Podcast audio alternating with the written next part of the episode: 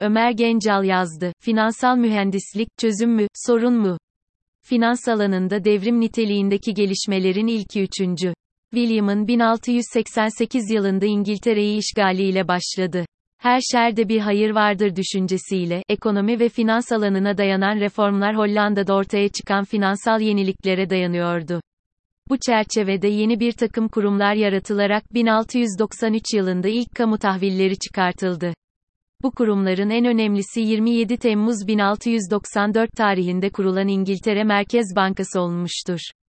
Kısa süre sonra sermayenin tabana yayılmasına olanak sağlayan hisse senedi ihraçları ile İngiliz anonim şirketler halka açılmaya başlamıştır. Ekonomik hayatın gelişimi, derinleşmesi ve kompleks hale gelişi ile birlikte finansal alanda da önemli gelişmeler söz konusu olmuştur. Kaynak ve yatırımlardaki artış, kolektif yatırım kültürünün gelişimi, riskin yönetilmesindeki zorluklar finansal okuryazarlığın gerekliliğini artırmıştır. Risk yönetiminde türev ürünlerin ortaya çıkışı başka bir devrim niteliğindeki gelişmedir. Bu gelişmelerin en önemlilerinden biri 1973 yılında Fisher Black, Robert Merton ve Mron Scales tarafından geliştirilen Black Scales modelidir. Black Scales modeli ilk önceleri bir hisse senedine dayalı bir opsiyon sözleşmesinin teorik değerini matematiksel bir model kullanarak hesaplanmasını sağlamıştır. Bu modelin ayrıntılarına bu yazıda girmeyeceğim. Yazının ana fikri bir para politikasının finansal yeniliklerle ortaya konmuş türev enstrümanlarla sürdürülemeyeceğidir.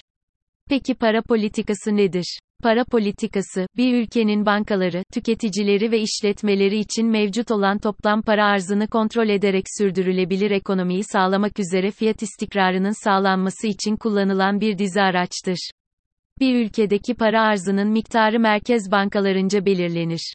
Fiyat istikrarının belirlenmesi merkez bankalarınca kullanılan 3 politika enstrümanı ile mümkündür. Faiz politikası açık piyasa işlemleri karşılıklar politikası bu araçlar dışında merkez bankalarının en önemli ve diğer politika araçlarını bütünleyici aracı ise iletişim politikasıdır. İletişim politikasının etkili olabilmesi için Merkez Bankası'nın kredibilitesinin, yani izlediği politika ile yaptıklarının tutarlı olması ve geçmiş dönem fiyat istikrarında tutturduğu hedefler çok önemlidir. Bu hedeflerin tutturulabilmesi için de Merkez Bankası'nın kurumsal bağımsızlığının sağlanmış olması ve liyakatli kadrolar tarafından yönetiliyor olması gereklidir. Para politikasının uygulayıcısı Türkiye Cumhuriyet Merkez Bankası'nın TCMB kurumsal bağımsızlığının ortadan kalkışı aslında çok yakın bir tarihte değildir. 15 Mayıs 2018 tarihinde Cumhurbaşkanı Erdoğan'ın Londra'da finans dünyasına yaptığı konuşma, faiz ve enflasyon ilişkisi konusunda ortaya attığı tez, para politikasının nereye evrileceği konusunda fikir vermekteydi.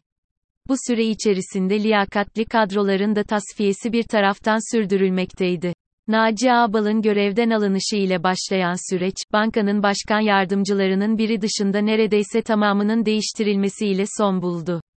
Türkiye'nin Cumhurbaşkanlığı hükümet sistemi ile tanışması sonrasında hemen hemen tüm kamu kurumlarında olduğu gibi, TCMB'nin de bağımsızlığının ortadan kalkışının teyidi, Eylül 2021'de bankanın başkanı Şahap Kavcıoğlu'nun bir iş adamları toplantısında enflasyon için karşılaştırma ölçütü olarak alacakları göstergenin değiştirilmesiyle de kuvvetlendi. Sonrasında değişen Hazine ve Maliye Bakanı Nureddin Nebati'nin açıklamaları ile para politikasının önemsizleştirildiğini ve Merkez Bankası'nın da herhangi bir fonksiyonunun kalmadığını öğrenmiş olduk. Ta ki Merkez Bankası para politikası uygulama konusunda bir hedge fund koruma fonu gibi davranmaya başlayana kadar. Kur korumalı mevduatın hayatımıza girişi, türev enstrümanların para politikası aracı olarak kullanımında bir ilki oluşturdu risk yönetim enstrümanların kullanılması, diğer yandan bu enstrümanın kullanılışı sırasında piyasaya yapılan manipülatif müdahaleler güveni daha da erozyona uğratarak beklentilerin daha da bozulmasına yol açtı.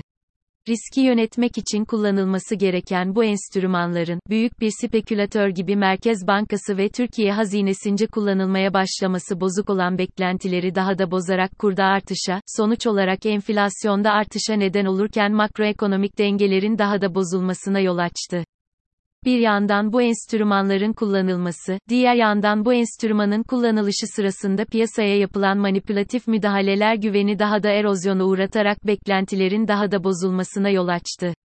İlk 3 ayda kontrol altına alınmış gibi görünen kurun yeniden hareketlenmesi ve eski zirvesine doğru hızlıca çıkışı, bir yandan gelir adaletini bozarken diğer yandan enflasyonun bir sarmal haline gelişini de ortaya çıkardı.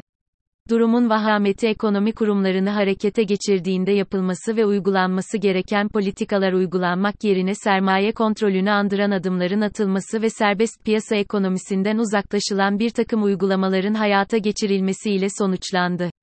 Bankaların verdiği kredilere getirilen karşılıklar, anayasanın mülkiyet hakkına aykırılık teşkil ettiği tartışmasına rağmen para arzını kontrol etmek için kullanılan garip bir enstrüman olarak literatürümüze girdi.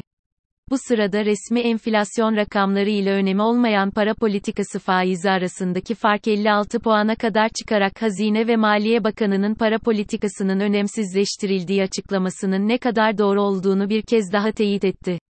Durum böyleyken, kontrol altına alınamayan döviz yükselişi, aslında para politikası için uygun olabilecek bir enstrüman olan gelire endeksli senet yani GES'lerle kontrol altına alınmaya çalışılmış fakat açıklanan getiriyle enflasyon beklentileri arasındaki uçurum bu enstrümanın daha doğmadan prematüre bir halde ölümüyle sonuçlanmıştır.